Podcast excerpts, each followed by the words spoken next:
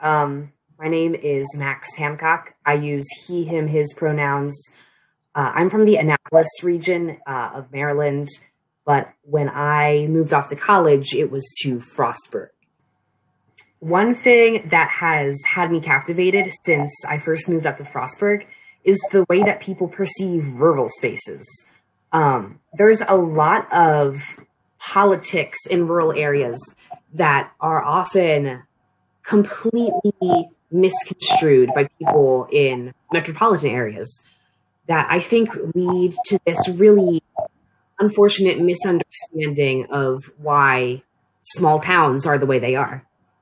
Um, let me gather my thoughts on this one. I think a big example is what an example that everyone can understand of this is, you know, coal and mining. Frostburg is a former mining town.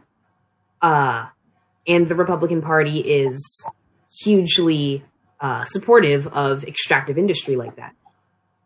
But when you're someone my age who goes driving through Frostburg on your way to Morgantown to go clubbing, you see all these Trump signs all over the place, and you're like, "This has got to be the worst city in Maryland. This has got to be the worst."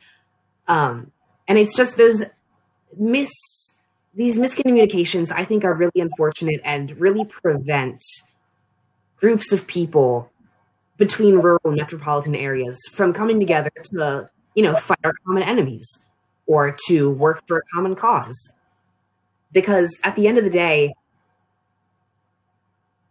people have so much in common that isn't defined by where you grow up or you know what your parents did because we're i mean we're our own people regardless of how our environment has shaped us so just uh, casting aside the narratives of rural people rural minorities especially uh, just because they don't fit in with the concept of how these people are supposed to act, I think it can be dangerous. I think it can be very dangerous.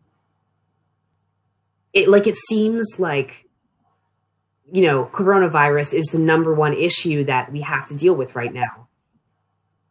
But other times in history, like other things have been that number one thing that's right on the forefront. I've been learning about maladaption recently in this this really cool class I'm taking about religion and about how you can t- you have to define a successful culture by how fast it's deteriorating and by how fast people are sustaining injuries to their health and their wealth, their mental state. And it seems to me like the coronavirus is one example of a crisis leading to a country's to the world's maladaption but it doesn't have to be like a health crisis for it to be an example of that like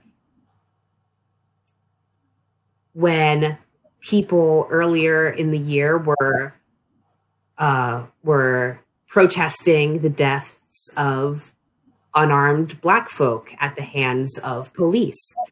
I think that counts as an example of when uh, a society is maladapting. It's like people are being injured and being hurt and being angry and being scared at such a high rate. You can't consider the society um, functional anymore.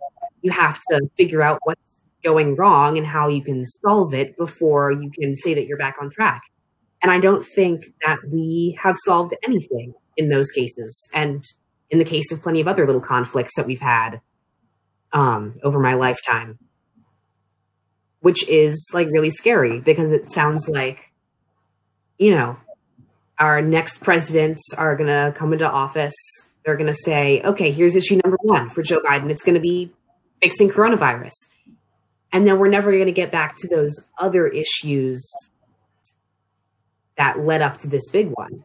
Um, which is a pity because if that's the case, then we're never going to be a really sustainable society in terms of social equity and, you know, economic security and environmental protection. Maybe ever.